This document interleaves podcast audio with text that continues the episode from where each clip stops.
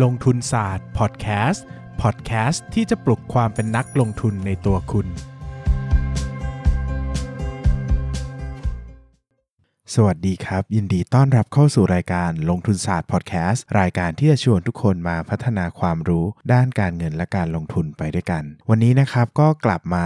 ในช่วงประสบการณ์ของผมนะฮะที่ผมจะมาชวนทุกคนคุยกันในเรื่องประสบการณ์การลงทุนของผมเองนะครับ ซึ่งวันนี้เนี่ยก็จะเป็นประสบการณ์การลงทุนที่ผิดพลาดนะหลังจากที่ผมก็พยายามเล่าสลับกันระหว่าง success กับเอ่อ fail นะครับ ครั้งที่แล้วผมเล่าเรื่อง CMR ไปนะครับ ก็เป็นอีกหุ้นหนึ่งที่ให้ผลตอบแทนสูงมากๆนะครับ วันนี้ก็ขอเล่าถึงหุ้นตัวนี้ละกันนะครับซึ่งเป็นหุ้นอดีต ใช้คำว่าอดีตหุ้นในตำนานอีกหนึ่งตัวนะครับ ซึ่งใครที่เข้ามาในตลาดตอนนี้เนี่ยอาจจะไม่ค่อยรู้จัก หรืออาจจะไม่ค่อยได้ยินเรื่องตอรี่ของหุ้นนี้เท่าไหร่ แต่ในยุคที่ผมเข้ามาในตลาดใหม่ๆเนี่ยหุ้นนี้ถือว่าดังมากๆนะครับหุ้นตัวนี้คือหุ้นเซเป้นะครับหรือว่าบริษัทเซเป้จำกัดมหาชนนะครับเขาก็เป็นผู้จำ ผลิตและจำหน่ายเครื่องดื่มนะครับยี่ห้อดังในไทยหลายประเทศหลายยี่ห้อนะครับก็ตั้งแต่เซเป้นะครับโมกุโมกุนะครับซึ่งปัจจุบันเนี่ยเปลี่ยนเป็นกามุกามุแล้วนะครับแล้วก็มีกาแฟเพรียวนะครับหุ้นเซเป้เนี่ยนะครับเคยเป็นหุ้นที่มีราคาขึ้นไปสูงมากๆนะครับต้องอธิบายอย่างนี้ว่าหุ้นโดยทั่วไปหุ้นกลุ่มน้ำดื่มเนี่ยจะมี PE ประมาณไม่เกิน 20 นะจะประมาณ 15-20 โดยโดยเนเจอร์ของกลุ่มนี้นะครับ แต่ตัวเซเป้เนี่ยนะครับมีช่วงหนึ่งเนี่ยคือ PE ขึ้นไปสูงประมาณ 30 เท่ากว่าๆนะครับหรือว่าถ้ามองว่า 30 เท่ากว่าๆเนี่ยหมายถึงว่าถ้าปกติ PE มันประมาณ 15-20เนี่ยมันเหมือนว่านักลงทุนเนี่ยคาดหวังที่จะตั้งเป้าหมายการเติบโตถึง 2 เท่าเลยประมาณนั้นก็ว่าได้นะครับ ซึ่งเรื่องราวของเซเป้เนี่ยมันเกิดว่าตัวเซเป้เนี่ยได้มี story ในการไปบุกตลาดจีนนะครับ ก็ หลายคนเนี่ยจะจำได้ว่าจะมีหุ้นเถ้าแก่น้อยเนอะ Beauty Do Day Dream อย่างเงี้ยนะครับ ที่เขามี story ว่าจะไปบุกตลาดจีนคาราบาวอะไรอย่างเงี้ยนะครับ ที่ตอนนั้นหุ้นจะขึ้นกันเยอะๆเนี่ยต้องบอกว่าเซ็ปเป้เนี่ยเป็นหุ้นที่มาก่อนการอีกนะ คือเขาเป็นหุ้นก่อนพวกนั้นอีกอะเป็นยุคก่อนหน้าของหุ้นกลุ่มเนี้ยที่จะไปตลาดจีนนะคือเซ็ปเป้ไปมาก่อนแล้วนะครับ มี distributor มีอะไรต่างๆ มากมายมาก่อนแล้วนะครับ ตัวของเซเป้เนี่ยก็เป็นหุ้นที่ราคาเคยดีดขึ้นไปสูงมากๆ เพราะว่าการคาดหวังการเติบโตในตลาดจีนนี่แหละนะครับแล้วก็ PE อะไรต่างๆ ก็ขึ้นไปเยอะนะครับ คราวนี้นะครับต้องต้องอธิบายอย่างนี้ว่า ตัวของตลาดจีนเนี่ยมันไม่ได้ทำง่ายนะครับมันไม่ได้ทำง่ายอย่างที่คิดว่า โอ้โห คุณมีสินค้าตัวหนึ่งนะครับเข้าไปในจีนเนี่ยแล้วมันจะขายได้เปรี้ยงปร้างขนาดนั้นนะครับ ต้องเข้าใจก่อนว่าสินค้าที่จีนเนี่ย ราคามันไม่ได้แพงนะครับ หมายถึงว่าค่าครองชีพเขาไม่ได้แพงอย่างที่เราคิดเนาะดังนั้นเนี่ยถ้าเราผลิตสินค้าแล้วส่งไปเนี่ยมันจะมีความสามารถในการแข่งขันไม่มาก เนื่องจากมันจะสู้ต้นทุนของสินค้าที่ผลิตในประเทศเขาได้ยากมากเลย เพราะว่าเขาผลิตแล้วก็กิน ใช้ในประเทศเลยใช่ไหมครับ แต่ถ้าเป็นมาจากต่างประเทศเนี่ยมันต้องโดนพวกภาษีศุลกากร ภาษีนู่นนี่นั่นอีกอะไรเงี้ยนะครับ แล้วก็ตัวสินค้าเนี่ยมันก็ผลิตที่นี่แล้วไปขายที่นู่นเนี่ยราคามันก็จะแพงมากขึ้น ซึ่งตัวผมเองเนี่ยเคยไปประเทศจีนมาแล้วก็ไปเดินดูซูเปอร์มาร์เก็ตซูเปอร์มาร์เก็ตในจีนนะครับ จะบอกว่าสินค้าที่มีที่ไทยอะที่จีนก็มีทั้งนั้นแหละนะครับ ไม่ว่าจะเป็นสินค้าที่เราบอกว่า โอ้โห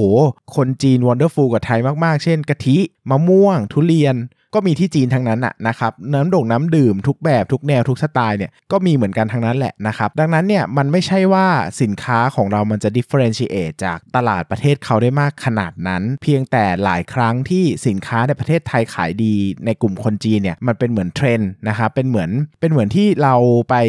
เราไปญี่ปุ่นแล้วต้องกินโตเกียวบานาน่าอย่างเงี้ยซึ่งถามว่า มันเอามาขายที่ไทยแล้วเรากินทุกวันไหม เราก็ไม่ได้กินขนาดนั้นอะแต่เราเห็นว่าเออเหมือนคนเขาซื้อกันกินกัน เราก็กินกับเขาด้วยเออแต่มันถามว่ามันเป็นของเดอะมัสไหมอร่อยไหมที่จะต้องกินทุกวันกินอะไรอย่างเงี้ยผมว่ามันก็ไม่ได้ถึงขนาดนั้นนะครับเพียงแต่มันเป็นฟีลลิ่งของการท่องเที่ยวมากกว่าเหมือนคุณไปดูบล็อกมา หรือว่าไปดูหนังสือท่องเที่ยวมาแล้วเขาบอกว่าเอ้ยอันนี้อร่อยต้องลองชิมก็ลองซื้อชิม มันก็เป็นเป็นดีมานจากการท่องเที่ยวเนอะแต่มันไม่ได้เป็นดีมานที่แท้จริงจากการกินหรือดื่มในชีวิตประจำวันนะครับ ดังนั้นการทำตลาดจีนเนี่ยไม่ง่ายนะครับ หรือจะเรียกว่ายากมากก็พอจะน่าจะใช้ได้ เพราะว่าผมยังไม่เห็นใครนักลงทุนในประเทศหมายว่าตลาดสินค้าบริษัทในประเทศไทยที่เข้าไปในเข้าไปในตลาดจีนแล้วเรียกได้ว่า success ได้แบบ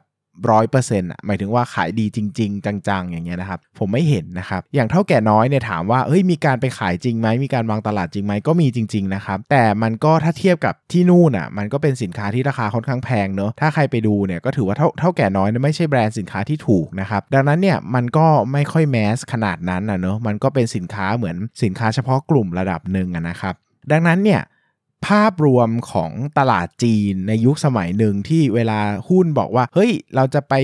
จีนนะ บริษัทบอกจะไปจีนนะ มันจะดูเซ็กซี่มาก ดูว้าวมาก คนเลยพูดว่าโอ้โห คนไทยมีมีประชากร 70 ล้านคน แต่จีนมีประชากรเป็นพันล้านคน โอ้โห เพิ่มขึ้นมาอีกตั้งกี่เท่า 10 กว่าเท่าตลาดขนาดใหญ่มาก ขายแค่ได้สัก 1%ของประชากรก็รวยเลยเทก็จะเป็นการคิดอะไรไปแบบนี้นะครับ ซึ่งในความจริงอะ่ะ มันไม่ได้ง่ายขนาดนั้น แต่ยุคสมัยนั้นที่ตลาดหุ้นยังไม่ได้เรียนรู้เรื่องนี้ หรือยังไม่ได้เรียนรู้มันจริงๆเนี่ย ตลาดหุ้นก็ไม่เข้าใจเนาะเขาก็คิดว่ามันมีโอกาสเยอะเขาก็จะลงทุนกัน ซึ่งผมก็เป็นหนึ่งในตลาดหุ้นนั่นแหละนะครับเพียงแต่ยุคสมัยเนี้ยถ้าใครบอกว่าจะไปบุกจีนเนี่ยผมว่ามันไม่ได้เซ็กซี่เท่าเก่าแล้ว เพราะมันผ่านการพิสูจน์มาหลายบริษัทหลายหุ้นแล้วว่ามันไม่ได้ง่ายขนาดนั้นนะครับตอนนั้นเนี่ยนะครับตอนนั้นเนี่ย บริษัทเซเป้เนี่ยนะครับก็ราคาก็เคยขึ้นไปสูงประมาณ 33 กว่าบาทอะไรเงี้ยถ้าผมจำไม่ผิดเนาะแล้วก็ราคาก็ลงมาที่ประมาณ 20 บาท เพราะบอกว่าตอนนั้นมีปัญหาเรื่องผู้จัดจำหน่ายในจีนนะครับทำให้ยอดขายในจีนต้องหยุดชะงักนะครับ ก็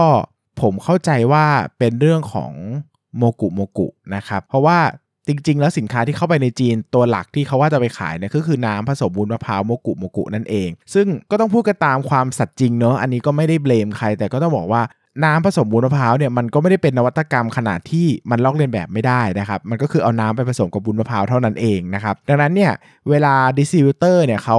จัดจำหน่ายเนี่ยเขาก็จะไปจดแบรนด์ใช่ไหมครับเขาส่วนใหญ่เขาเขาก็จะไปจดเออเป็นตัวเหมือนลิขสิทธิ์แบรนด์ไว้นะครับ โดยที่ส่วนใหญ่คนที่ทำการตลาดที่เป็นเจ้าของบริษัทแม่เนี่ยก็ไม่ได้ ก็ไม่ได้มองถึงตรงนี้นะครับ จนมักจะมีปัญหาขึ้นเมื่อสินค้ามันเริ่มขายดีนะ distributor ก็อาจจะตุกติกนะครับโดยการพยายามจะทำสินค้าออกมาเองโดยถือแบรนด์นั้นไว้นะครับ ก็เชื่อได้ว่าน่าจะเป็นเหตุผลที่ทำให้โมกุโมกุต้องเปลี่ยนชื่อเป็นกามุกามุ แต่อันนี้ไม่ได้ confirm นะครับ เป็นการจินตนาการของผมเองเนะถ้าผิดพลาดอย่างไร อันนี้ก็ถือผมก็ผมก็ออกตัวเลยว่าเป็นการเป็นการนึกไปเองของผมเองนะครับ ราคาหุ้นเนี่ยตกลงมาเยอะนะครับ จาก 30 บาทเนี่ยมาเหลือ 20 บาทต้นๆนะครับ ขออภัยครับ อ่านะครับ ก็เหลือ 20 บาทต้นๆนะครับ ตอนนั้นเนี่ยผมก็รีบเข้าไปซื้อเลยนะครับ เพราะว่าผมก็ยังเชื่อในสตอรี่ของการเติบโตในประเทศจีนเนาะนะครับ เพราะมองว่ามันเป็น มันเป็นโอกาสที่ยิ่งใหญ่มากก็คิดเหมือนที่ทุกคนในตลาดหุ้นตอนนั้นคิดนะครับก็ซื้อไปนะครับซื้อไปแล้วก็เวลาไปฟังอัปเดตเนี่ยผู้บริหารก็จะให้เป้าการเติบโตให้อะไรเงี้ยนะครับที่ผมก็จะมองโอ้โหมองก็จะมองแต่ในแง่ดีนะครับว่าโหจีนมันมีโอกาสขนาดนู้นขนาดนี้นะครับเพียงเราถามว่าพอเรากลับมามองจริงๆอะมันไม่ได้มาแต่โอกาสเนอะมันมาจากเทรดด้วยนะครับมันมาจากความเสี่ยงต่างๆ มากมายในการที่จะไม่ได้รับการเติบโตนั้นมา แต่ตอนนั้นเนี่ยผมอาจจะเด็กเกินไปที่จะเข้าใจว่าเฮ้ยจริง ๆ แล้ว การเติบโตแบบนี้มันไม่ใช่เรื่องง่ายเลยนะ มันเป็นเรื่องยากเลยแหละอะไรอย่างเงี้ยนะครับ ผมก็สุดท้ายก็มันราคาหุ้นมันก็ลงมาประมาณ 17 บาทนะครับ แล้วก็ยอดเป้าหมายที่ผู้บริหารให้เนี่ยก็ไม่ไม่ไม่ไม่ไม่ไม่ได้เป็นไปตามเป้าเท่าไหร่นักนะครับ ผมก็ตัดสินใจขายขาดทุนมาที่ 15%นะครับ ก็ถือว่าเป็นประสบการณ์ที่ที่ดีอีกอันหนึ่งนะครับ ในการสอนผมเรื่อง เรื่องการบุกตลาดต่างประเทศเนอะซึ่งผมก็จะบอกอย่างนี้ว่าหลายคนเนี่ยเวลาเจอเจอบริษัทในตลาดหุ้นพูดว่าจะไปบุกประเทศนู้นประเทศนี้เนี่ยก็จะตื่นเต้นดีใจนะครับมองแต่ในแง่ดีนะครับแต่ตัวผมเองเนี่ยเมื่อผ่านตัวยุคสมัยที่ลงทุนในเซเป้มาแล้วเนี่ยก็จะรู้เลยว่าเออแบบมันไม่ได้ง่ายขนาดนั้นเนอะมันมีความยากอยู่ในตัวเองระดับหนึ่งซึ่ง ก็ทำให้ผมฉุกคิดมากขึ้น แล้วก็คิดช้าลงเนอะผมก็จะบอกตัวเองว่าไม่ต้องรีบซื้อก็ได้นะครับรอประสบความสำเร็จก่อนค่อยซื้อก็ไม่สายเนอะเพราะว่า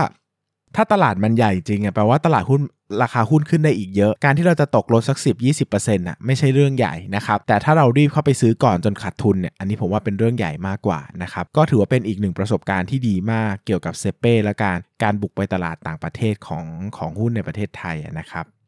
เอ่อตอบคำถามจากทางบ้านสัก2อสข้อแล้วกันนะครับ ได้ไอเดียเยอะเลยครับ อยากได้วิธีการวิเคราะห์หุ้นติดตามหนี้ JMT ชโย BAM การคาดรับรู้รายได้ คาดการรายได้ มองกลุ่มนี้ยังไงครับ อันนี้ออกตัวเลยว่าไม่เก่งเลยนะครับ ก็เดี๋ยว เดี๋ยวอาจจะปรึกษากับปั้นเงินก่อนนะครับ ว่าน้องพอจะพูดเรื่องนี้ได้ไหมเพราะว่าผมไม่ถนัด finance เลยนะครับ แล้วก็ แล้วก็ไม่ถนัดจริง ๆ แล้วก็ไม่ไม่ได้คิดพยายามจะพูดเรื่องนี้ด้วยเนอะเดี๋ยวมันผิดนะครับ อยากให้พี่เบสพูดประเมินภาพรวมเศรษฐกิจไทยอนาคต Mega Trend New Normal ที่จะเกิด disrupt ธุรกิจต่างๆ สัก EP หนึ่งอืมผมเคยพูดไปแล้วแหละนะครับ เกี่ยวกับเรื่องของประเทศไทยจะไปตลาดหุ้นไทยจะไป 2,000 จุดได้ไหมอะไรอย่างเงี้ยนะครับ เคยพูดไปแล้วอะต้องรบกวนไปย้อนดูหน่อยนะครับ ย้อนฟังหน่อย แต่ถ้ามี topic อะไรเพิ่มเดี๋ยวผมจะมาเสริมให้ แต่ ภาพรวมของผมยังมองเหมือนเดิมเนอะน่าจะต้องไป search อารมณ์ประมาณว่าตลาดหุ้นไทยจะไป 2,000 จุดได้ไหมเลยประมาณนี้นะครับ เป็นเรื่องของ megatrend ในอนาคต ดีครับอยากอ่านหนังสือแนวนี้เพิ่มเติมอีกมีเล่มไหนแนะนำไหมครับ จากตอน financial projection เนอะอันนี้ต้องยอมยอมรับโดยตรงว่าไม่มีครับ เพราะว่าอันนี้ผมใช้ประสบการณ์ล้วนๆเลยนะครับ ก็ก็ถ้ามีโอกาสมีเวลาวันหนึ่งอาจจะเขียนออกมานะครับ แต่วันนี้ก็ต้องแปะไว้ก่อนว่า มันวันก่อนที่ไปพูดที่งาน VI 101เนอะก็มีคนมาถามว่าเออแบบ เราควรจะอ่านเล่มไหนดีผมก็บอกว่าเออแบบ มันมาจากประสบการณ์หมดเลยอะนะครับ มันไม่ได้มันไม่ได้เป็นไม่ได้อ่านจากเล่มไหนเป็นพิเศษเนอะดังนั้นเนี่ยผมก็ตอบไม่ถูกเหมือนกันว่าความรู้มันมาจากไหนบ้างอะนะครับถ้านึกออกเดี๋ยวจะมาจัดให้สัก EP หนึ่งแต่ตอนนี้คิดไม่ออกเลยว่าเอามาจากไหนบ้างมันมาผมมีเรียนทั้งปริญญาโทด้วยนะครับ เรียนคอร์ส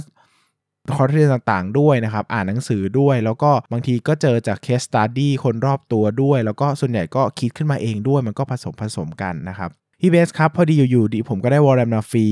อยากทราบว่าต้องทำยังไงต่อครับ อยากได้เป็นเฟรมเวิร์ก thinking เท่านั้นครับ ไม่ได้ไปเล่น warrant ครับพี่ก็เดี๋ยวอาจจะทำให้สัก EP หนึ่งแต่อันนี้ต้องขออนุญาตว่าต้อง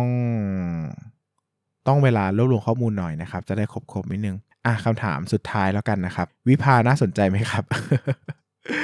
อันนี้ตอบไม่ได้นะครับ อันนี้ต้องตัดสินใจเองนะครับ ก็ฟังลงทุนศาสตร์เลคเชอร์นะครับ แล้วก็ไปวิเคราะห์เอาว่ามันดีหรือเปล่านะครับสำหรับวันนี้ก็ขอบคุณทุกคนมากนะครับ แล้วก็หวังว่าประสบการณ์เรื่องเซเป้ของผมเนี่ยจะให้ต่อมเอะกับทุกคนในเรื่องการไปเติบโตที่ต่างประเทศมากขึ้น แล้วก็น่าจะได้ประโยชน์กับใครหลาย ๆ คนที่ตามหุ้นบางตัวอยู่ในช่วงนี้นะครับสำหรับวันนี้ก็ขอบคุณทุกคนมากครับ สวัสดีครับ อย่าลืมกดติดตามลงทุนศาสตร์ในช่องทางพอดแคสต์เพลเยอร์ที่คุณใช้ แล้วกลับมาปลุกความเป็นนักลงทุนกันใหม่ในลงทุนศาสตร์พอดแคสต์